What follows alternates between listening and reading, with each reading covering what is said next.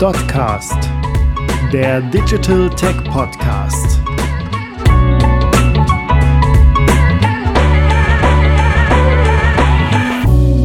Monitoring von Businessprozessen ist immer gefragter. Erik Domrich, Cloud Services Teamlead und Martin Taubeneck, Software Engineering Teamlead bei DotSource, zeigen in dieser Ausgabe, was es für kritische Geschäftsprozesse gibt, wie sie diese in ihrem Online-Shop in Echtzeit sichtbar machen und welche Tools sich dafür eignen. Moderiert wird der heutige Dotcast von Benjamin Eckert, Digital Business Representative bei DotSource. Den heutigen Mitschnitt des Webinars und weitere spannende Business Insights findet ihr in unserer Mediathek auf dotsource.de. Wir starten heute mal mit einem kleinen Beispiel. Sie sind ähm, als E-Commerce Manager ähm, zuständig für einen Online-Shop. Und äh, nun bekommen Sie die Meldung aus dem Lager, dass irgendwie keine Bestellungen mehr eingehen. Die zuständige Anwendung läuft, jedoch fehlerfrei. Und ähm, erst nach langer Fehlersuche stellt sich dann heraus, dass die Bestellungen nicht über die äh, Schnittstelle ans ERP übermittelt werden konnten. Und genau diesen Fehler hätten sie ja gern so zeitig wie möglich bemerkt. Und genau hier setzt Business Monitoring an. Ja, wir wollen Ihnen heute im Webinar zeigen, was man einerseits unter kritischen Geschäftsprozessen versteht, wie man diese in Echtzeit analysieren kann und welche Tools es zur ja, Erstellung von individuellen Dashboards gibt.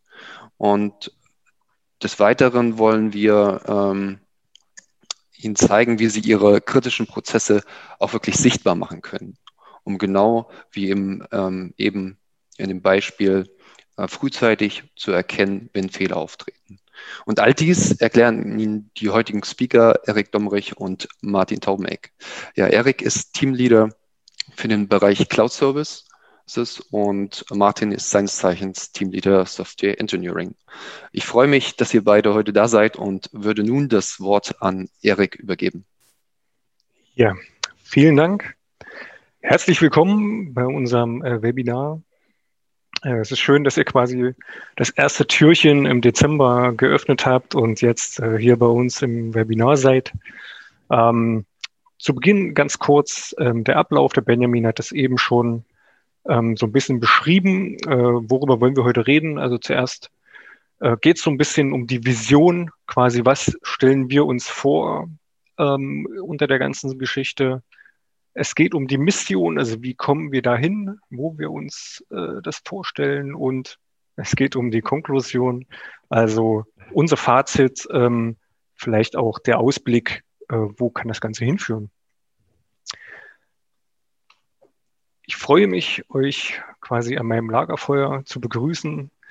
Ähm, setzt euch hin, nehmt euch ein bisschen Zeit, lehnt euch zurück und äh, lasst uns vielleicht gemeinsam ein wenig Ruhe einkehren äh, lassen. Und ähm, ich möchte euch eine kleine Geschichte erzählen. Und zwar ist es so, ja, vor einem Jahr, es war auch schon so wie heute, bisschen kälter, ja, man sitzt abends noch zusammen, erzählt sich ein paar Stories, vielleicht auch von der Arbeit. Und ähm, ein Bekannter von mir kam auf mich zu. Ähm, er ist tatsächlich Shopmanager, wirklich in einem, in einem bekannten Online-Shop auch. Und ähm, er meinte so, es war, es war abends, es war dunkel. Ähm, er macht noch die letzten Bestellungen, guckt noch, hat vielleicht noch ein paar Kundenanfragen, die er bearbeiten will. Und auf einmal steht sein Chef hinter ihm so. Und der Chef meint, du, ähm, ich habe jetzt seit drei Tagen hier bei uns im Lager geschaut, also ich kann da runter gucken. Gefühlt ist es so, dass wir irgendwie weniger zu tun haben. Die Leute gehen ständig rauchen. Da ist irgendwie ja, weniger Pakete. Kannst du mal schauen, was da los ist? Ja. Also das Lager, da ist irgendwas, irgendwas stimmt da nicht. Ähm, er sagt, na klar, Chef, kein Problem gucke ich doch mal nach. Was macht er? Er schaut zunächst in sein Analytics-Tool rein. Guckt dort, hm, okay, ähm, schaut und sieht tatsächlich, wir haben irgendwie weniger Bestellungen als sonst. Ja, warum bekommt er das nicht mit? Ja. Und dann fragt er sich, okay, was ist jetzt los? Was ist passiert? Frage ich doch zuerst mal bei der IT nach. So, da stimmt doch was nicht mit euren Servern. Ja, ruft die an, die sagen natürlich, nö, alles in Ordnung, läuft alles wie gewohnt, wir haben hier keine Probleme. Hm, da denkt er sich, okay, was mache ich denn jetzt? Das ist in meinem Analytics sehe ich, dass weniger da ist, aber IT sagt alles in Ordnung. Na, vielleicht frage ich einfach mal meine Softwareentwickler. Vielleicht haben die noch einen Plan. Am nächsten Tag setzt sie sich dann hin, redet mit den Softwareentwicklern, die gucken sich alles an, gucken sich an, was sie zuletzt implementiert haben, gucken sich die aktuelle Software an, gucken sich Logfiles an und so weiter. Und ja, können aber auch auf den ersten Blick nichts erkennen. So, ja, was macht er? Macht ein paar Überstunden, setzt sich ran, ja, klotzt, guckt nochmal wirklich überall rein, guckt natürlich auch in sein Backend von seinem Shop und stellt am Ende fest, dass tatsächlich die Produkte, die bei ihm am, am besten gegangen sind, also am, am meisten verkauft wurden, keinen Bestand mehr haben. Ja, also Fehlbestand sozusagen. Also bekommt einfach weniger verkauft. Er merkt, okay, da wird irgendwas falsch an den Shop übermittelt. Ja, dann muss er das Ganze natürlich wieder bei seinen Entwicklern eintüten und muss schauen, okay, wie kriegen wir das jetzt hin, dass wir wieder die richtigen Daten bekommen. All das ihr seht schon, ist eine kleine Rundreise, die der Kollege da gemacht hat, die mein Freund da gemacht hat. Und ähm, am Ende ganz, ganz viele Wege. Sie haben zum Ziel geführt, aber das ist ja eigentlich nicht das, was wir uns vorstellen. Und ähm, jetzt wäre die Frage an euch, wem von euch ist das auch schon mal passiert? Benjamin, vielleicht kannst du jetzt mal kurz die Umfrage einblenden. Mhm. Wir haben nämlich für euch keine Umfrage vorbereitet. Genau, die sollten Sie jetzt auch sehen. Ähm, haben Sie schon mal eine Insituation erlebt? Ähm, ja. Antwortmöglichkeiten ja oder nein? Genau. Und diese Umfrage würden wir dann am Schluss auch nochmal äh, auswerten. Ja, und da können wir dann nochmal drüber reden, ob das, was wir heute erzählen, vielleicht dazu beitragen kann, dass so eine Situation nicht auftritt. Genau. Aus dieser Geschichte, die ich gerade erzählt habe, ähm, kommt für uns eine Vision raus. Ja. Und zwar die Vision eines Commerce Managers, eines Digital Managers, von jemandem, der einfach wirklich den Überblick über sein System hat und zwar auf alle relevanten Daten, die er in irgendeiner Form gebrauchen kann. Ähm, das heißt, er hat einmal die Transparenz wirklich über die Technik. Ja, er kann aktiv sehen, was macht mein Shop, ja, was macht meine, meine IT? Wie geht's meiner Softwareentwicklung? Ja, und vielleicht auch, wie geht's meinem Business? Ähm, dieser Mensch sollte natürlich dann auch die Möglichkeit haben, schnell reagieren zu können. Also erstmal schnell die Benachrichtigung zu bekommen, aber auch eben schnell zu reagieren. Ja, für ihn ist wichtig, sind meine Daten, die ich bekomme, verfügbar? Und wie schnell bekomme ich diese Daten? Für ihn ist wichtig, sind das echte Daten? sind das reale Daten, sind das, haben diese Daten eine gewisse Integrität. Ja.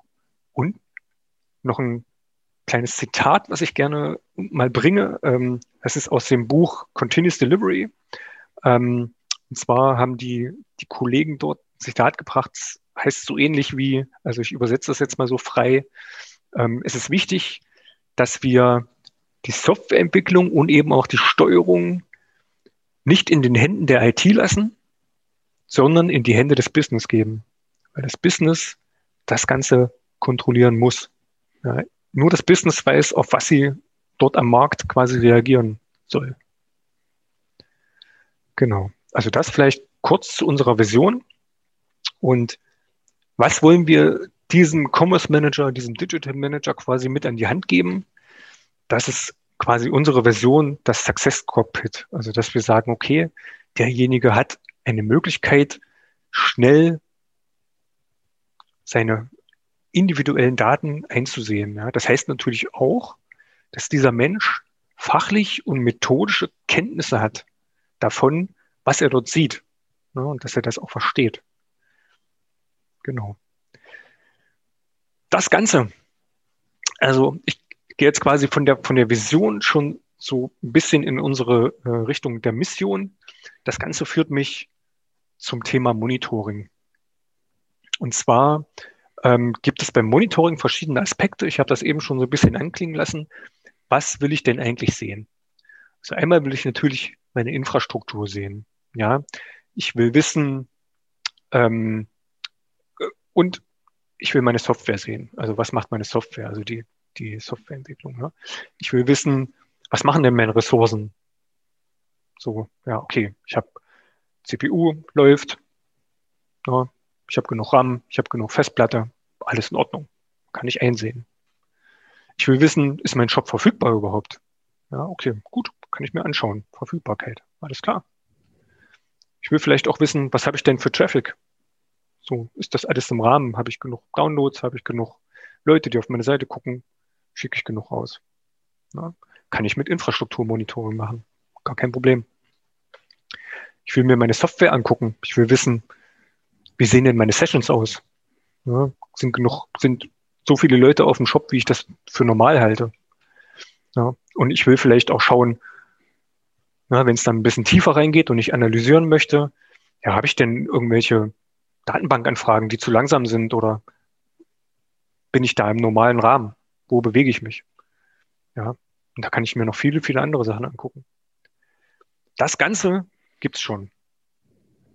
Das Ganze nennt sich Application Performance Monitoring und ist sozusagen die Verbindung aus dem herkömmlichen Infrastrukturmonitoring, was wir vor 10, 15, 20 Jahren schon hatten, und eine Art Application Monitoring, die mittlerweile immer weiter gesponnen wird. Ja, da gibt es ganz, ganz viele Anbieter wie Datadogs, Plunk, Dynatrace, New Relic. Wir bei DotSource machen das Ganze mit Prometheus und Grafana. Ähm, es gibt auch IBM und Microsoft und Oracle und ganz viele Anbieter in dieser Richtung, die sagen, okay, wir haben ein Monitoring, wir entwickeln uns vom klassischen Infrastrukturmonitoring weiter zum Application Performance Monitoring. Ja? Application Performance Monitoring heißt nicht nur das, was hier, was hier steht, so, sondern das ist State of the Art. Das ist das, was wir wollen. Wie gerade gesagt, es gibt da ganz viele Tools dafür. Ähm, wichtig ist, es gibt eben diesen Bedarf für Analysen. Also ich habe Probleme, die vielleicht dort in meiner Umgebung auftreten und ich möchte natürlich wissen, was passiert da gerade? So, was ist da gerade los? Und da möchte ich natürlich irgendwo reingucken können. Ne? Ähm, ich möchte alarmiert werden. Und ich möchte aber auch schon das mitnehmen, was es schon gibt. Ja, also was ich gerade erwähnt habe, eben State of the Art. Diese ganzen Hersteller geben mir schon Sachen mit. Also die setzen dieses Monitoring ein, die setzen es auf, die geben mir gewisse Pattern mit, die geben mir ähm, Monitoring-Checks mit, die geben mir Tracing-Pattern mit, die geben mir Logfile-Pattern mit und so weiter und so weiter. Also Themen, die es schon gibt. All das gibt's. Ja, all das kann man anwenden. Was mache ich jetzt noch? Was ich auch vorhin gesagt habe, mein Freund, was hat er als erstes gemacht? Er hat als erstes in seine Analysetour reingeschaut. Ja. Jetzt sind wir natürlich wieder in einer völlig anderen Welt. Jetzt sind wir sozusagen weg von dem klassischen Monitoring des Systems, da, wo meine Business-Daten liegen, bei meinem Business-Analyse-Tool.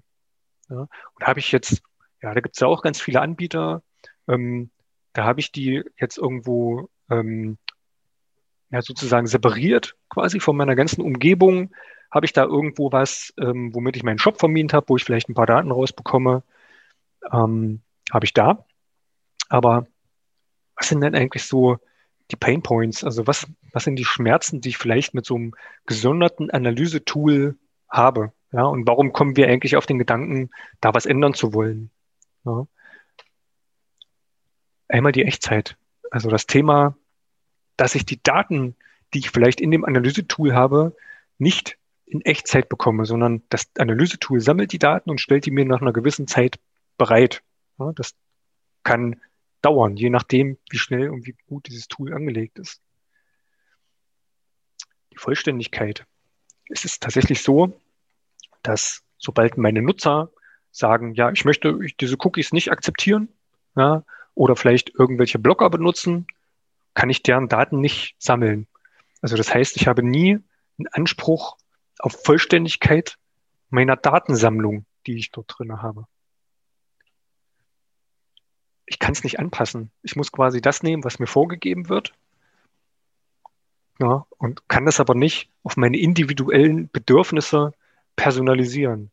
Also das heißt, viele Online-Shops haben halt eigene Prozesse drin, haben sich eigene Themen aufgebaut, um quasi ihre normalen Prozesse abzubilden.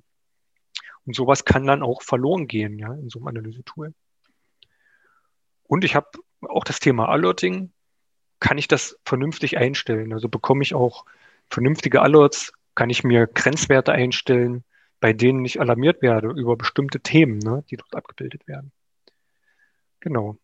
All das führt mich jetzt wieder zu meinem Application Monitoring, indem ich sage, ich gucke mir meine Infrastruktur an, gucke mir meine Software an, also ich habe mein APM sozusagen eingebaut.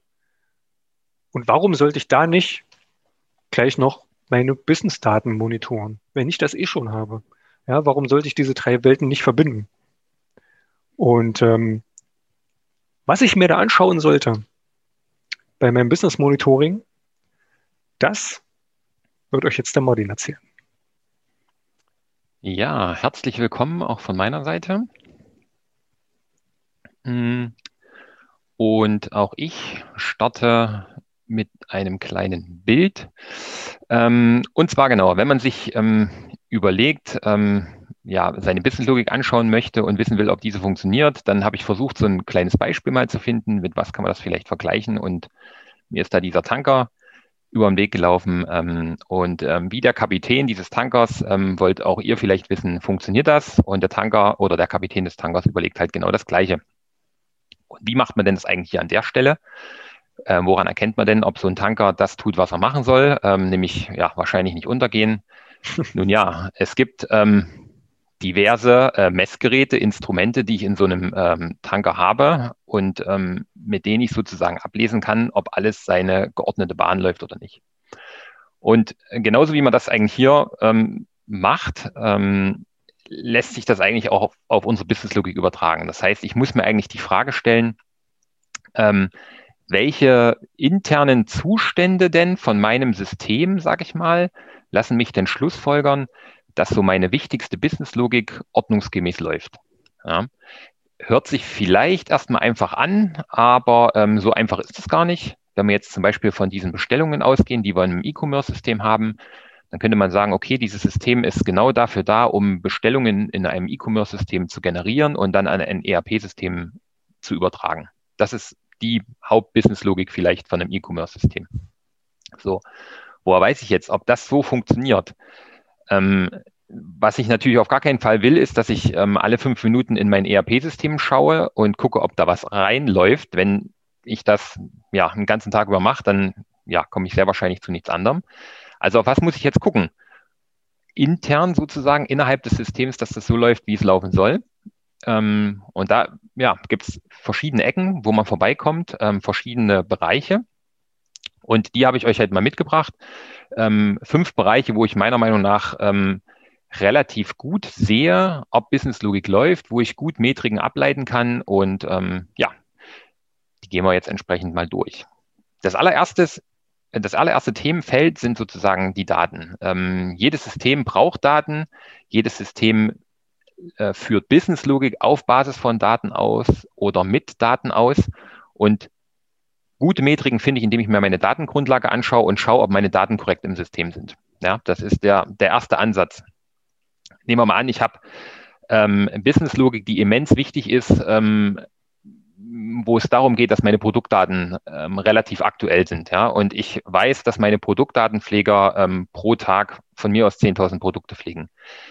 Und diese Produktdaten, diese 10.000 Updates, die müssen pro Tag in den Shop rein. Ja? Dann kann ich genau da hingucken. Ich kann genau gucken, habe ich ähm, 10.000 Produktupdates zum Beispiel pro Tag in meinem Shop-System.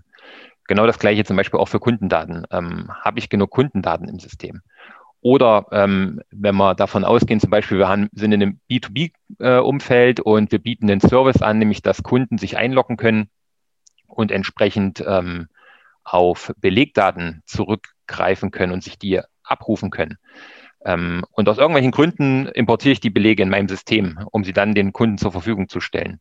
Dann kann ich da auch genau hingucken und kann schauen, okay, ähm, sammeln sich Belege an, denn jeden Tag entstehen neue Belege, ähm, erhöhen sich sozusagen die Belege in meinem System kontinuierlich von Tag zu Tag. Ja? Das ist so der erste Punkt, wo ich hingucken kann, wo ich gut Metriken finde.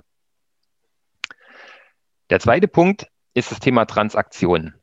Ähm, so ein System stellt man sich eigentlich hin ähm, und es ist gebaut, um irgendwas zu generieren, sage ich mal. Und das meine ich mit Transaktionen, also Daten generieren im weitesten Sinne. Und genau da kann man auch hingucken und schauen, ob man, ähm, ob die Businesslogik entsprechend läuft. Im Falle unseres ja, E-Commerce-Systems ist es ganz typisch natürlich Anzahl Bestellungen. Ich kann gucken, laufen denn Bestellungen in meinem E-Commerce-System auf ähm, in der Datenbank, die dort ist. Werden also Bestellungen persistiert. Ähm, ich kann da aber weitergehen. Es, so ein, so E-Commerce-System muss nicht unbedingt nur für Bestellungen sein. Es kann auch genauso gut sein, dass ich da Angebotsfragen drüber generiere. Das ist genauso wichtig. Unter Umständen, je nachdem, wie meine Businesslogik oder wie mein Anwendungsfall ist, den ich ähm, in meinem E-Commerce-System habe. Das geht weiter, dass ich vielleicht ähm, Registrierungen ähm, immens wichtig sind, ähm, Neukundenregistrierung oder Registrierungsanfragen im weitesten Sinne auch irgendwo Logins. Ähm, kann man sich dann auf meiner Plattform noch einloggen und so weiter und so fort. Also ähm, unendliche Möglichkeiten, sage ich mal. Ähm, das ist das ganze Thema Transaktion. Also werden Daten erzeugt. Dann haben wir das dritte Thema und das ist das Thema Schnittstellen. Hm, und so ein bisschen so ein Spezialfall von Daten und Transaktionen.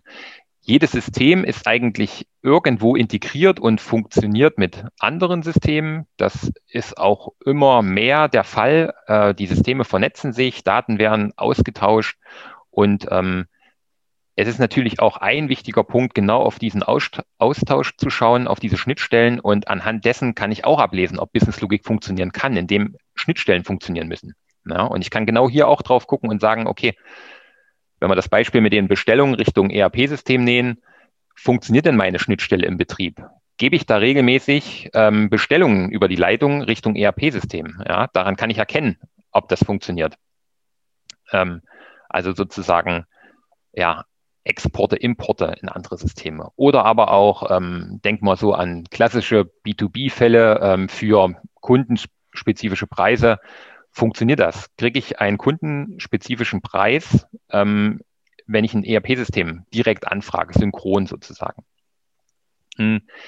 Wichtig an der Stelle bei diesen ähm, Schnittstellen ist, dass, dass es darauf ankommt, dass man das innerhalb des Betriebes sich anschaut und nicht anfängt und so, sage ich mal, Dummy-Aufrufe ähm, mhm. ja, ähm, implementiert. Weil so ein Dummy-Aufruf an sich gibt mir eigentlich nur die Gewissheit, dass genau dieser Testfall gegen die Schnittstelle, dass das funktioniert, aber ich sehe es eigentlich nicht. Sind denn ähm, meine Schnittstellen in den letzten fünf Minuten erfolgreich gewesen? Das sehe ich halt nicht mit solchen Dummy-Aufrufen. Also es geht wirklich darum, dass ich aktiv auf meine Schnittstellen, wie sie im Betrieb ausgeführt werden, schaue und dann haben wir ähm, genau das Thema Schnittstellen sozusagen abgedeckt. Mhm. Äh, vielleicht da ganz kurz dazu aus dem Nähkästchen geplaudert. Äh, oft ist es auch so, dass die Verantwortung da gar nicht klar ist. Ja, also man sagt, okay, ja. jemand betreibt mein System und jemand stellt die Schnittstelle zur Verfügung. Aber wer ist denn jetzt dafür verantwortlich, wenn die nicht funktioniert? Wer guckt sich das überhaupt an? Ja. Und das, ähm, da muss man Augenmerk drauf legen. Ne? Ja, genau.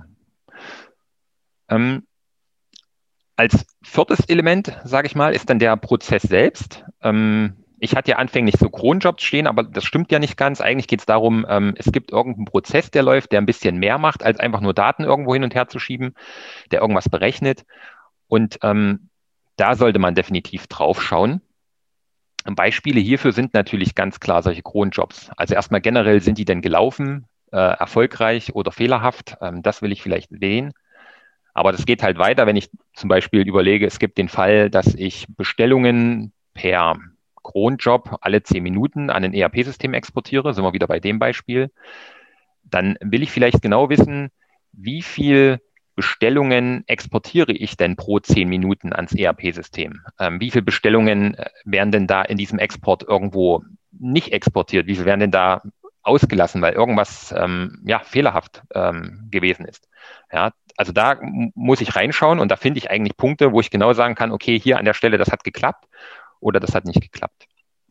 Oder auch eine Produktdatenversorgung. Nehmen wir an, ich äh, generiere ein Produktfeed jeden Tag für eine Preissuchmaschine und mein Business sagt eigentlich, das muss jeden Morgen frisch dieser Feed erstellt werden mit den aktuellsten Preisen. Ähm, und muss entsprechend an eine Preissuchmaschine exportiert werden, dann ist das auch so ein Punkt, wo ich genau raufgucken kann. Ich kann sagen, okay, wie viel Preisupdates habe ich denn jetzt in meinem Feed drin? Ist der Feed erzeugt worden? Ist der entsprechend richtig abgeliefert worden? Genau. Und da kann ich hinschauen. Genau, ist auch die Menge richtig, ne? wie du schon gerade gesagt hast. Also genau. Kann ja auch passieren, dass da nur zwei, drei Produkte drin stehen und mir, mir mein Standardmonitoring sagt, ja, das Ding ist erzeugt worden. Richtig, ähm, genau. Das ist lange nicht alles drin. Ne? Genau, völlig richtig. Oder auch sowas wie, ähm, hatten wir auch einen, einen Kunden, wo wir Probleme hatten, ähm, Newsletter. Aus, aus welchem Grund auch immer, sage ich mal, erzeuge ich äh, Newsletter-Empfänger innerhalb eines Systems und übermittle dann eine Liste von Empfängern an ein Newsletter-Versendesystem. Und genau zu schauen, wie viele Übertragungen, also wie viele Empfänger habe ich denn in einem Rutsch übertragen und ist das eigentlich die Menge, die ich erwarte? Ja, ähm, sind da drei Empfänger drin? scheint das vielleicht nicht ganz korrekt gelaufen zu sein. Hingegen sind da 3000 drin und ich erwarte immer, dass ich bis zu 3000 Newsletter pro Tag aussteuere.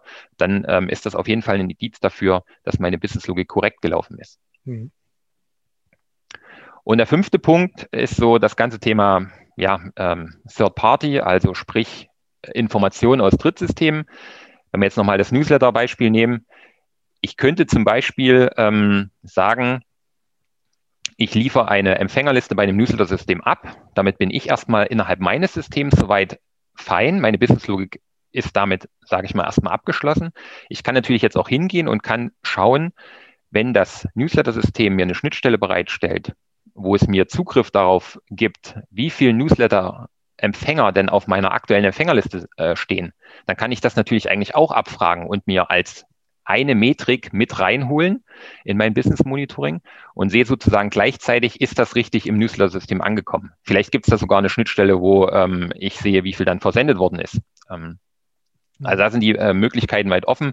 Genauso gibt es zahlreiche Systeme, die so eine Art Status ähm, online, offline ähm, zurückliefern. Auch das kann ich mir reinholen, um einfach hier schon zu sehen, okay, das System ist offline gerade, es kann gerade gar nicht funktionieren. Ja, und das ist halt sozusagen die, die fünfte Ebene, wo man äh, schauen kann und wo man gut Metriken finden kann. Mhm. Zu guter Letzt ähm, das ganze Thema Logfiles. Ähm, auch hier, sage ich mal, für mich ist das so ein bisschen das Sammelbecken.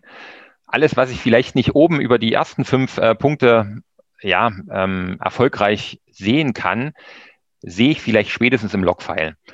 Ähm, auch so ein Logfile gibt eigentlich Aufschluss daraus, äh, darauf, wie der innere Zustand meines Systems ist. Ähm, aber aus meiner Sicht sind Logfiles nicht gut geeignet, um Business äh, Monitoring zu betreiben, weil sie ganz einfach ähm, nur Textnachrichten sind aus dem Programmcode heraus. Das heißt, ich habe da nicht irgendeinen konkreten Wert. Ich müsste da schon irgendwas parsen oder Zeichenketten bearbeiten. Das ist irgendwie alles nicht, nicht der richtige Weg. Hm. Ähm, schwierig wird es auch. Die, die, Frage, wie die erzeugt wurden halt, ne? Also wie genau, wie werden die erzeugt? Genau, auch ob, ob, ich die überhaupt, ob ich da überhaupt noch ran kann. Also wenn ich zum Beispiel ähm, Quellcode zum Beispiel monitoren möchte, der mir gar nicht gehört, dann kann ich da auch keine Logfiles entsprechend äh, oder, oder Logzeilen ähm, entsprechend ähm, ausgeben, weil der gar nicht mir ist. Da muss ich irgendwie einen anderen Weg finden. Ja. Also Logs sind nicht gut geeignet, um Business Monitoring zu machen, sind aber trotzdem immens wichtig, um in eine Analyse zu gehen, äh, was der Erik vorhin sagte, ähm, ja. um halt einfach dann weiterzugehen und zu schauen, was ist ähm, das Problem. Aber nichtsdestotrotz, ein wichtiger Punkt hier an der Stelle ist, den ich auch ähm, in dem Business Monitoring eigentlich sehe und gern haben würde, ist das ganze Thema Anzahl Fehler und Warnungen auf meinem Server. Denn wenn ich, sage ich mal, normalerweise, weiß ich nicht, ähm, es gibt immer Fehler im Live-System. Wenn ich sage, ich habe normalerweise 50 äh, Fehler pro Tag in meinem Live-System und ähm, ja, mittags sind auf einmal schon 500 auf der Uhr, dann, dann ist da irgendwas im Argen und das ist auf jeden Fall ein Indiz, ähm, wo irgendjemand anfangen sollte nachzuschauen. Ja. Und auch ein ganz ähm, klassischer Punkt sind so die zehn häufigsten Fehler. Also was ist denn gerade so das Problem eines Systems? Wo äh, kommen denn immer wieder Fehler ähm, dazu? Genau. Sodass wir am Ende also diese fünfeinhalb, sechs Punkte haben, wo wir gut Metriken ähm, rauskriegen können. Jetzt haben wir diverse Beispiele gesehen, die kann man eigentlich unendlich lang ähm, oder weiter vervollständigen. Ähm, wichtig ist jetzt eigentlich als zweites, nur weil ich eine Zahl habe, äh, weiß ich eigentlich noch nicht so richtig, äh, wie ich sie deuten muss. Wenn wir jetzt nochmal an das Schiff denken mit den Messgeräten und nehmen wir uns, weiß ich nicht, zum Beispiel den, den Öldruck, der hat da irgendwo eine Skala ähm, mit einer Temperatur oder mit einem Druck, mit, einem, mit einer Baranzeige oder der hat hinten so einen roten Bereich. Das heißt, ich muss auch irgendwo schauen, ähm, wie ich mir das Ganze angucke. Ähm, und hier auch nochmal kurz, ich kann das Ganze mir so ein bisschen schwarz-weiß anschauen, also geht irgendetwas oder geht irgendwas nicht, also klassische Fehler.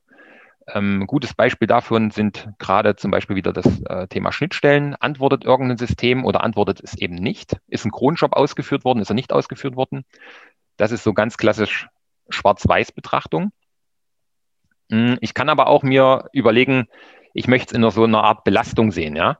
Ähm, ich sehe jetzt gerade zum Beispiel, dass der Load eines Servers ähm, oder die Antwortzeiten sehr hoch sind oder ungewöhnlich hoch. Äh, noch nicht kritisch, aber ungewöhnlich hoch. Ja? Ähm, das wäre sozusagen die zweite Stufe. Mhm. Die dritte Stufe ist dann das Thema Grenzen, Schwellenwerte, sage ich mal. Ich weiß zum Beispiel, dass ich eine, ja, dass ich pro Tag ähm, ja 8.743 Bestellungen habe und ähm, ja, ich möchte irgendwo einen Schwellenwert definieren und sagen, okay, passt auf, äh, ich bin jetzt unterhalb dieser Zahl oder ich, ich weiche jetzt hier massiv von dieser Zahl ab. Ja, ich habe also irgendeinen Schwellenwert ähm, gebrochen. Und das letzte ist, ich, ich betrachte es in einem Verlauf. Also ähm, bei Bestellung zum Beispiel auch wieder, wie war denn das Bestellaufkommen genau vor einer Woche? Ja, ähm, zum Beispiel im, im, wenn ich jetzt wieder an den B2B-Bereich denke, ist es ja wichtig, ich kann ja nicht ähm, Bestellungen am Sonntag oder am Samstag mit den Bestellungen vom Freitag vergleichen. Das funktioniert ja vielleicht nicht, weil im B2B-Bereich ja Samstag, Sonntag vielleicht nicht viel passiert. Ja, mhm. aber ich kann es vielleicht vergleichen mit ähm, dem äh, Freitag vor einer Woche. Ja. Genau. Und der Verlauf ist ja auch wieder ganz wichtig, um die Grenzen irgendwie zu definieren, ne? um am Ende zu sehen, okay, wo liege ich denn in den Tagen? Genau, es hängt zusammen und ähm, ja, es hängt, hängt zusammen und man kann oder man sollte alles in Betracht ziehen. Genau. Und wenn ich das habe, vielleicht noch abgerundet, ähm, ich, ich sage mal so, wir, wir hatten das, wenn wir auf dem Thema Schnittstellen sind, wir hatten äh, auch einen Kunden, der wollte halt ähm, bei jeder, bei jedem Schnittstellenaufruf, der fehlerhaft ist, wollte er eine E-Mail haben als äh, Benachrichtigung. Und was ist da passiert? Ähm, das ERP-System, ähm, also was wir angebunden haben, die Schnittstellen, das war entsprechend, ähm, ich will nicht sagen fragil, aber hat halt nicht zu 100 Prozent immer geantwortet. Das ist eigentlich auch ganz normal. Das ist, ist sage ich mal, ist, ist Standard, würde ich fast sagen, dass ein ERP-System nicht zu 100 Prozent ähm, zur Verfügung steht. Ähm, und was ist passiert? Der Kunde hat halt unendlich viel E-Mails bekommen. Ja, das hat er wahrscheinlich auch gar nicht so erwartet. Und ähm, am Ende sind die ganzen E-Mails in einen speziellen Mailordner gegangen und dann wurden die mit einem Klick jeden Morgen gelöscht. Und das war so das Alarmsystem, was wir eingerichtet haben. Und es war damit eigentlich ähm, ja umsonst und hat nicht mehr das ähm, gemacht, was eigentlich beabsichtigt war, nämlich ja. ähm, entsprechend zu wissen, ein ERP-System hier in dem Moment scheint gerade Probleme zu haben und dann dem nachzugehen. Also ist es auch ganz wichtig, irgendwo ähm, auf eine Prio zu kommen, also meine wichtigsten Logiken ähm, zu überlegen, was ist denn jetzt wirklich wichtig und wann will ich jetzt wirklich benachrichtigt werden, wann ist es vielleicht nur eine Info, wo ich es mal ja, nachverfolgen will oder ähm, in einem Dashboard sehen will. Und hier vielleicht als letzter Punkt, ähm, es gibt halt einfach zwei unterschiedliche Arten, wie man ähm, benachrichtigt werden kann. Das eine ist so das klassische Pull-Verfahren. Ähm, das sind halt so Dashboards, die ich mir vielleicht irgendwo in, in, in einem Office hänge, an den Bildschirm, ähm, wo ich dann entsprechend informiert werde. Die guten alten Logfiles zum Beispiel sind auch eher so ein Pull-Prinzip. Es passiert was und ich gucke dann rein. Ja versus so ein Push-Prinzip, wo ich dann wirklich ein Alarmsystem dahinter habe, wo dann wirklich E-Mails ausgesteuert werden, Tickets, von mir aus auch Nachrichten in einem Slack, in den Teams, SMS und so weiter und so fort. Und je nach Kritikalität wechselt das von diesem Pull zu diesem Push-Prinzip. Mhm. Ich denke auch, dass das Randtasten an, an so eine an so eine Grenze zum Beispiel ist halt ganz wichtig, ne? was, was du eben beschrieben hast. Hätte man sich da länger hingesetzt und, und sich ein bisschen rangetastet, sozusagen, wann will ich denn eigentlich äh, informiert werden? Ähm, dann wäre das sicherlich ein sinnvolles System gewesen. Ja, ja. Und bevor wir jetzt so ein bisschen zur technischen Umsetzung kommen, vielleicht nochmal ganz kurz, ähm, ihr denkt jetzt vielleicht, oh mein Gott, ähm, noch mehr, ähm, wie, wie soll das funktionieren? Ähm, hier der Hinweis aus meiner Sicht, ähm, sind das, ist das ein Thema, was innerhalb von einem Requirements Engineering gemacht werden kann, sehr gut gemacht werden kann. Also sprich, wenn ich einen Prozess ja, definiere und eine Anforderung schreibe und mir überlege, wie dieser Prozess ablaufen soll, dann kommt es leider in der Realität momentan viel zu kurz, dass man sich auch überlegt, was passiert denn eigentlich im Fehlerfall. Das heißt, das muss man eigentlich oder sollte man immer tun. Und wenn ich genau an der Stelle bin und mir überlege, was soll denn im Fehlerfall passieren und das dann in die Entwicklung gebe und der Entwickler sich denkt, woran erkenne ich denn jetzt, dass ich einen Fehlerfall habe? Dann ist man eigentlich genau an diesen Stellen, wo man diese Indikatoren hat, ähm, läuft etwas gut oder läuft etwas nicht gut und man ist da, man muss eigentlich nur noch 20 Prozent gehen und dann hat man diese Metriken, die man braucht. Und ähm, das kann man aus meiner Sicht sehr gut innerhalb des Requirements Engineerings, also der Anforderungsaufnahme, entsprechend mit ähm, verarzten, das Thema. Ja. Und ähm, es hilft aus meiner Sicht auch sehr stark, um ein gemeinschaftliches Verständnis von einem Prozess zu haben. Also sowohl der Anforderer, der das reingibt, also eher so aus der fachlichen Seite kommt, äh, versus vielleicht der Entwickler, der das dann technisch umsetzt. Ja. Genau. Ähm, genau. Kommen wir mal zur technischen Umsetzung und damit ähm, zum zum Wie haben wir denn das jetzt gemacht oder wie denken wir uns denn das? Und ähm, dazu gucken wir uns ganz kurz den schematischen Aufbau eines APM-Tools an, also, also eines Application Performance Management Tools, wie denn das funktioniert. Hm, Dreh- und Angelpunkt dieser Tools ist eigentlich eine Time Series Datenbank und in dieser Time Series Datenbank werden Metriken gespeichert. Und Metriken sind an sich, ähm, sage ich mal sehr vereinfacht gesagt, einfach nur einen Zustand X, zu einer Zeit Y, ja, für irgendetwas, also für einen erfolgreichen Schnittstellenaufruf oder für eine Bestellung. Mehr, mehr ist das ja nicht. Ne? Und diese Metriken, die sind in so einer Time Series Bank entsprechend ähm, persistiert. Ähm, dann haben wir entsprechend bei solchen APM-Tools ein UI, also sprich ein, ein Tool, mit dem ich auf diese Time Series Datenbank zugreifen kann und wo ich mir entsprechende Ansichten bauen kann, sogenannte Dashboards. Und zusätzlich als Komponente für den Alarm gibt es meist eine, ja, ein kleines Alarmtool, wo ich dann entsprechend triggern kann, ähm, bei welchen Schwellenwerten, bei welchen Grenzen, bei welchen Zuständen soll denn ein Alarm getriggert werden und was soll denn im Falle eines Alarms dann passieren. So. Und wir haben dann unsere Metriken aus der Infrastruktur, das ist das, was der Erik vorhin gesagt hatte, also sprich so klassische Hard, ja, nahezu Hardware-Metriken, ähm, äh, sowas wie CPU, Speicher und so weiter und so fort. Und wir haben halt Metriken aus unserer Software. Das sind sowas wie Speicherverbrauch von einer Java-Applikation, ähm, weiß ich nicht. Datenbank. Datenbankzugriffe, ähm, Sessions. Das sind so Software-Metriken, sage ich mal. Ähm, und im Bereich Java gibt, geht das schon sehr tief. Man kriegt da sogar raus ähm, Garbage Collection, Aufrufe und so weiter und so fort. Also da ist schon eine ganze Menge. Ja. Und diesen, diesen Soft oder diesen Stack, äh, dieses System, das hat eigentlich jeder, der ein größeres System betreibt, hat sowas im Einsatz. Ganz einfach, weil er wissen will, ob das System läuft, ob die Infrastruktur, ob die Software darauf läuft. Das heißt, das ist State of the Art. Das gibt's eigentlich bei jedem.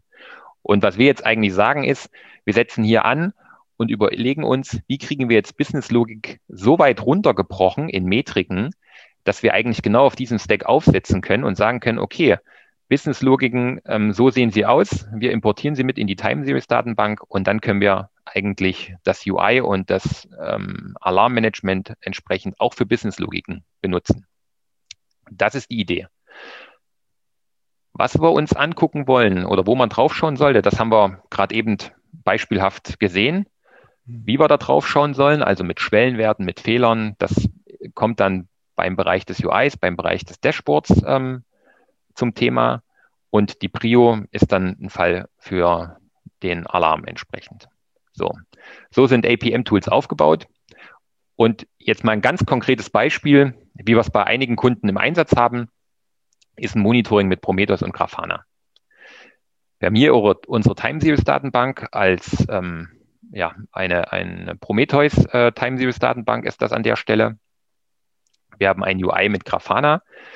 Ähm, das ist separat gesehen. Es gibt viele Application Management Tools, ähm, Application Performance Monitoring Tools, Entschuldigung, die das alles in, in eins haben, ja, so die großen wie Dynatrace zum Beispiel, die haben das alles in eins.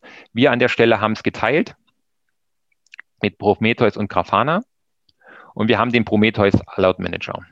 So. Und wir haben Kunden bei uns, die ja ähm, ein SAP Commerce zum Beispiel betreiben.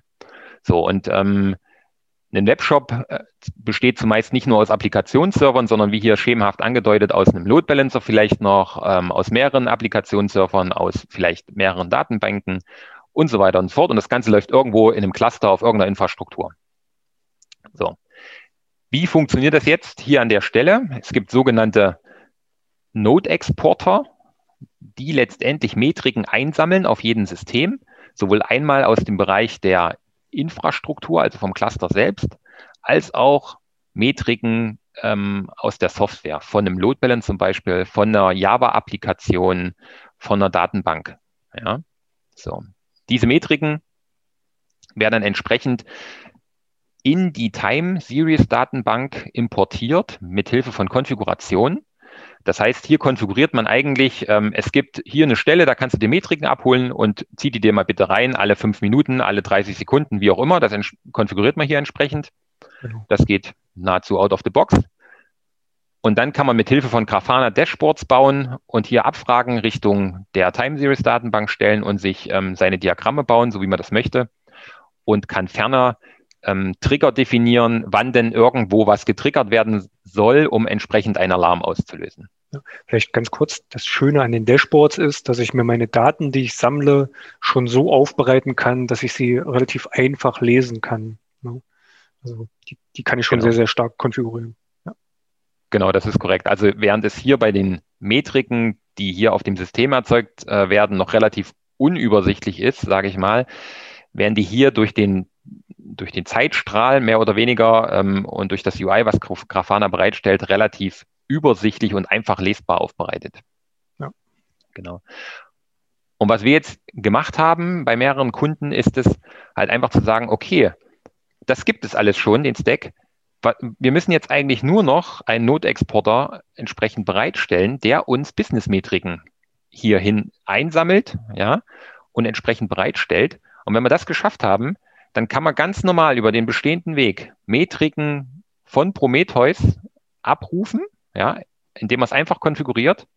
Und wenn ich die Metriken dann einmal in meiner Time Series Datenbank drin habe, dann kann ich entsprechend hier Dashboards bauen und entsprechend das Alarmtool benutzen. Und schon, sage ich mal, ähm, kann ich diesen ganzen Stack benutzen. Und einzig, was ich machen muss, ist also diese Komponente hier ähm, mir überlegen und ähm, entwickeln. Mhm. Und diese Komponente muss eigentlich, sage ich mal, nicht viel machen. Das erste ist, man muss, eine, man muss einen Metriktyp wählen. Ähm, es gibt halt verschiedene Typen. Es gibt sogenannte Zähler. Ähm, es gibt ähm, sogenannte Gauche. Das sind Werte, die ich mal ähm, erheben kann, mal senken kann, wie zum Beispiel eine Anzahl Sessions, das zum Beispiel. Und es gibt im Falle von Prometheus jetzt so zwei Spezialmetriken, Histogramme und Summaries, was letztendlich aber auch plus Zähler in gewissen Intervallen sind, sage ich das mal so ganz vereinfacht. Hm, es gibt andere Tools, die haben noch ein paar andere Metriken, aber letztendlich sind das so die Standards. Wenn ich den gewählt habe, die Metrik, äh, je nachdem, was ich halt sehen möchte, dann muss ich äh, entsprechend implementieren und muss ähm, diese Metrik ermitteln. So, und welche Möglichkeiten stehen mir hier zur Verfügung? Ich kann halt ähm, dem einfachsten Weg gehen und kann das Ganze in meiner Businesslogik entsprechend zählen und diese Metrik füllen und befüllen. Ähm, ist aus Entwicklungssicht, sage ich mal, nicht der bevorzugte Weg, weil ich einfach jetzt ja, Business-Logik-Code mit so Monitoring-Logik ähm, kopple. Eigentlich möchte ich das getrennt haben. Ich blähe auch unwahrscheinlich meine Business-Logik auf. Das ist nicht der gewünschte Weg, aber manchmal ist es halt einfach ja, nicht anders machbar. Ähm, aber spätestens komme ich mit dem Weg an die Grenze, wenn die Business-Logik oder der Code nicht mir gehört. Besser geeignet sind dann zum Beispiel Java-Aspekte, mit denen ich mich sozusagen um Java-Klassen drumherum hängen kann und dann entsprechend sehen kann, sind Methoden erfolgreich ausgeführt worden, sind da Exceptions, also Fehler ähm, ähm, produziert worden und dann kann ich über Java-Aspekte entsprechend ähm, diese Metriken befüllen, ähm, die mich interessieren. Und ähm, ein weiterer Punkt, den wir jetzt noch oftmals ähm, benutzen, sind sogenannte Kronprozesse. Das sind einfach regelmäßig ausgeführte kleine ähm, ja, ähm, Java-Logiken, die laufen, um halt einfach gewisse Sachen abzufragen, um zum Beispiel in, ja, weiß ich nicht, ähm, Hashmaps zu gucken von gewissen Klassen von mir aus oder um auch regelmäßige Datenbankabfragen zu machen, wenn es zum Beispiel darum geht, alle fünf Minuten zu gucken, wie viele Bestellungen sind im System. Dann brauche ich solche Kronprozesse und solche regelmäßigen Datenbankabfragen. Ja. Gibt bestimmt noch andere Möglichkeiten, ähm, wie ich ähm, das implementieren kann, aber das sind so die vier, die am regelmäßigsten gehen und mit denen ich eigentlich alles entsprechend erschlagen kann. Und wenn ich das habe, habe ich also meine Metriken eingesammelt und jetzt muss ich sie nur noch bereitstellen. Und das ist eigentlich das Einfachste. Ich muss einfach nur dafür sorgen, dass wenn jemand, sage ich mal, einen gewissen Endpunkt aufruft, also im einfachsten Fall irgendeine URL, dass dann entsprechend in einem geeigneten Format, hier in dem Fall ist es JSON, die Metriken gesammelt zurückkommen und ähm, dann habe ich es soweit. Dann stehen die zur Verfügung. Ich kann mit Prometheus diese Metriken abgreifen und sobald ich sie in der Time Series Datenbank habe, kann ich sie dann mit allem, was dahinter hängt, mit Grafana und dem Alert Manager entsprechend auswerten, zur Anzeige bringen und mich alarmieren lassen. Alles klar, vielen Dank. Genau. Ähm, was für Chancen habe ich jetzt eigentlich daraus? Also wir haben gerade ja sehr schön vom Modding gesehen, äh, wie würden wir das Ganze umsetzen? Was kann man sich da alles anschauen? Äh, was sind jetzt eigentlich die Vorteile, die ich daraus ziehen kann? Und ähm, genau, da habe ich natürlich zuerst mal meine Reaktionszeit. Also ich kann wirklich sehr, sehr frühzeitig ähm, an diesen ganzen Metriken erkennen, was passiert jetzt in meinem, in meinem Shop. Ähm, ich kann wunderbar, das, also wunderbar selbst alarmiert werden, indem ich meine Grenzen festlege, indem ich meinen Verlauf habe, ja, indem ich mir das, das ähm, zurechtbaue, so wie ich das brauche. Äh, ich kann schnell reagieren und das Wichtigste, ich kann konkrete Aussagen treffen kann. Das war dem, was Herr Modding gesagt hat, ich share quasi dieses Dashboard. Ja. Ähm, wunderbar, kann direkt eine Aussage treffen an meine Entwickler, an die IT. Hier, Leute, guckt mal, da ist irgendwas. Ja. Ähm, genau ich kann super analysieren. Also ich habe ja schon gesagt, so man, man kann sich seine Dashboards in einer gewissen Art und Weise aufbauen. Äh, man kann die Daten einfach gesammelt darstellen. Man kann sie so darstellen, dass man sie gut lesen kann. Und eben dadurch kann ich sehr, sehr schnell und sehr, sehr einfach in gewisse Analysen einsteigen und ähm, kann nicht nur die Auswirkungen eines Problems sehen, sondern eben auch die Ursache, ja, indem ich einfach tiefer einsteigen kann ich kann mir das Ganze so anpassen, wie ich das möchte. Natürlich hat man gesehen gerade, das ist auch einiges an Arbeit. Ja, wenn der Modding gesagt hat, das ist wunderbar, wenn ich, wenn ich quasi schon bei der Feature-Entwicklung festlegen kann, was möchte ich denn da vielleicht monitoren, ist das total super. Äh, ich kann mir das so anpassen, wie ich das möchte. Das ist komplett ähm, individualisierbar, die ganze Geschichte. Und ähm, einerseits muss ich das machen, aber andererseits eröffnet das sehr, sehr viele Möglichkeiten. Ähm, ich habe eine All-in-One-Lösung. Also ich habe nicht noch mal ein extra Tool, was irgendwo liegt, äh, sondern ich habe quasi alles in einem. Ähm, ich weiß, wie ich das Tool weiterentwickeln kann, äh, wie ich damit arbeiten kann. Ähm, ich muss meine Leute nicht in fünf Tools einarbeiten, sondern die haben dann ein Dashboard, auf dem sie alles sehen. Ich kann sie dort einarbeiten und äh, habe auch geringere ja, Pflegeaufwände, Wartungsaufwände, ähm, und so weiter. Genau. Und ich habe ich hab eine Stelle, wo ich eigentlich zu einem Zeitpunkt X alle Metriken, die ich aufnehme, sowohl aus Infrastruktur als auch aus Software als auch aus Business an einem Punkt habe und genau. letztendlich auch Rückschlüsse führen kann. Ja, äh, hier ist gerade der RAM nach oben geschossen und hier an der Businesslogik entsprechend hat sich das vielleicht so aufgewirkt. Das sehe ich halt alles dadurch, dass es All-in-One ist. Was ich am Anfang gesagt habe, was da auch ganz wichtig ist, ich brauche natürlich auch eine gewisse Expertise. Also das heißt, äh, jemand, der da unerfahren ist, der muss eingearbeitet werden, ne, um das alles zu verstehen, was da passiert. Ähm, aber genau das wollen wir ja. Wir wollen ja Leute, die da eigen, eigenständig quasi äh, durchsteigen können. Und als letztes, ich habe halt meine Daten. Ich habe meine Daten bei mir im Haus. Ich gebe sie nicht raus. Ich gebe sie nicht an irgendjemanden, äh, der sie nochmal verarbeitet für was weiß ich. Ähm, ich weiß quasi, dass ich die Daten habe, die ich wirklich brauche. Also sind ähm, absolut äh, integer sozusagen. Da wurde nichts dran verändert. Ähm, und ich habe sie natürlich auch vollempfänglich und Datenschutz, Sicherheit ist ja auch ein großes Thema.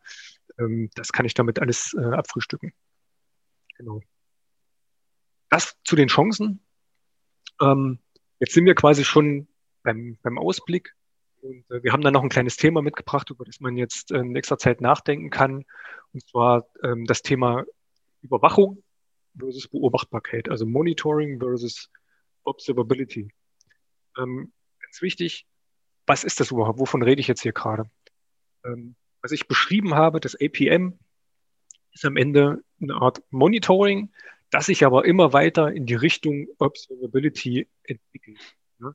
Monitoring ist passiv. Das heißt, ich schaue rein und gucke an, ähm, was ist da jetzt gerade.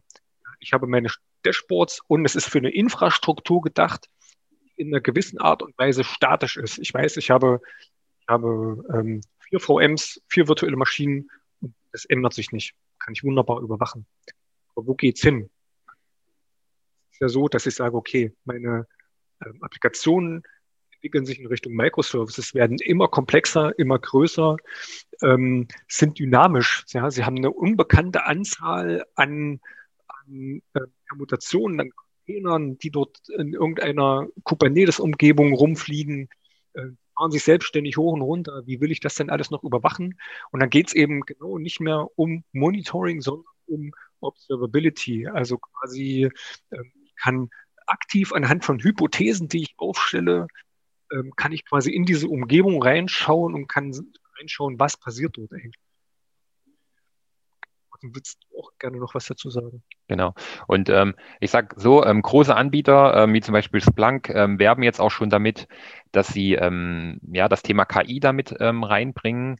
Das heißt, dass man auf Basis von Metriken und von dieser Beobachtbarkeit, die man herstellt, halt Rückschlüsse führt, wann denn ein System vielleicht sogar ausfällt. Also soweit geht schon, dass äh, es zum Beispiel dann äh, entsprechend vielleicht in zwei, drei Jahren ähm, das Alarming nicht heißt, äh, dein System ist ausgefallen, sondern dein System wird in zwei Stunden ausfallen. Ähm, da geht letztendlich die Reise hin.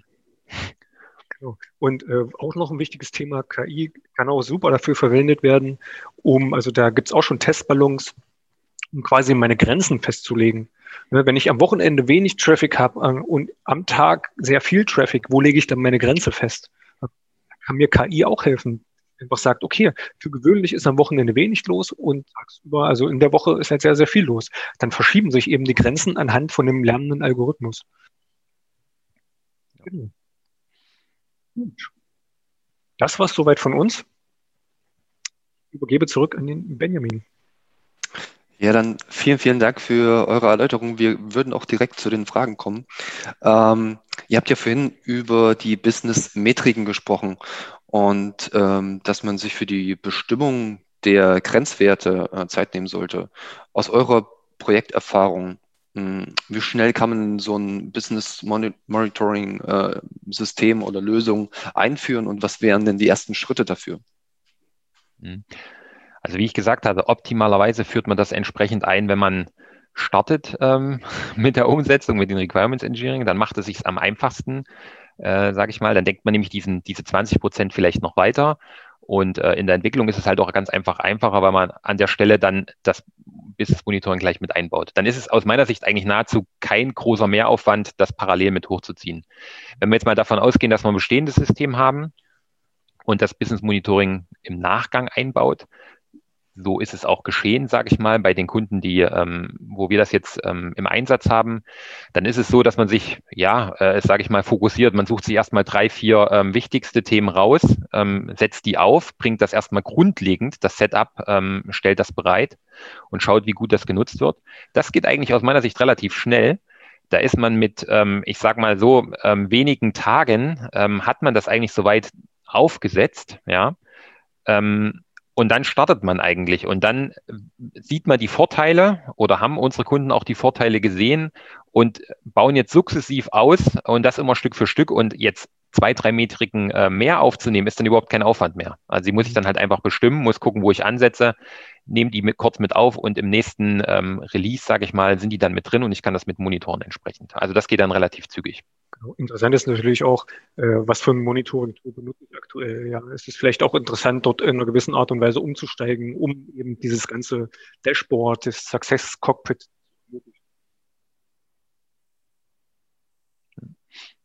Okay. Ähm, dann, ihr hattet vorhin auch schon die Verantwortung ähm, für, für Prozesse und ähnliches angesprochen.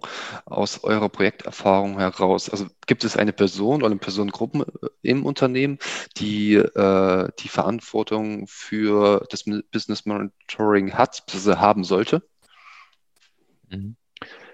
Ja, also das ist der Punkt, genau. Ähm, äh, äh, der, der Erik hat ausgeführt diese drei Bereiche, diese Infrastruktur, diese Software und jetzt haben wir noch dieses Business Monitoring dran.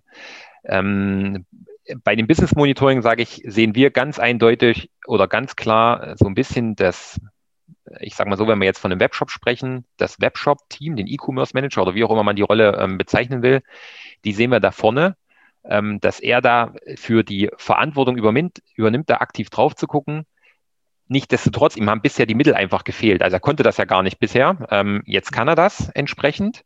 Und wir aus der Entwicklung sind natürlich mit dabei und gucken da auch mit drauf, weil ähm, am Ende, sage ich mal, ähm, fällt etwas auf und dann fällt es ja auch zurück in die Entwicklung und dann muss es analysiert werden. Und ähm, ich sage mal so, oberster äh, Verantwortung hat der E-Commerce Manager in dem Fall und äh, danach kommt das Entwicklungsteam man muss ihm halt eben dadurch die Möglichkeit geben, seiner Verantwortung gerecht zu werden, auch äh, auf genau. einfache Art und Weise. Ja.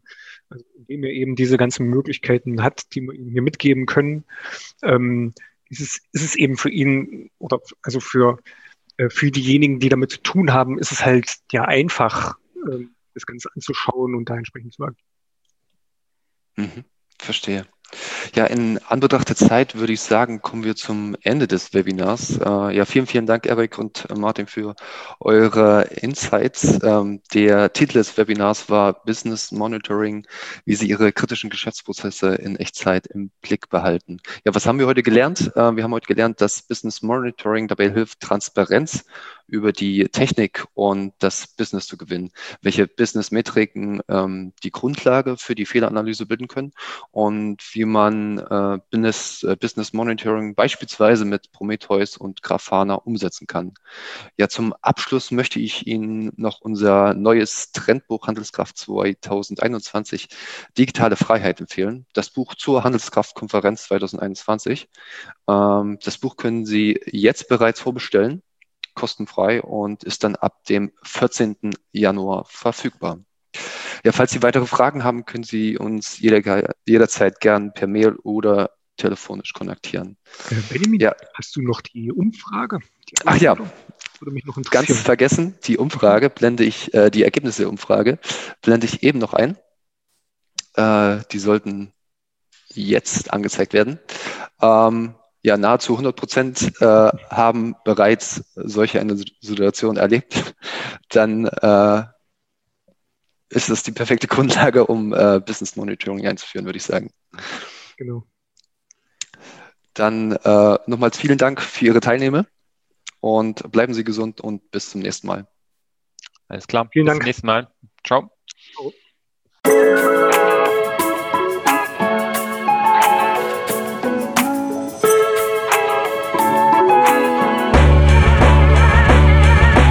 Der Dotcast ist eine Produktion der Digitalagentur DotSource. Wenn euch die Folge gefallen hat, lasst ein Like da, folgt uns und schaut das nächste Mal auch wieder rein.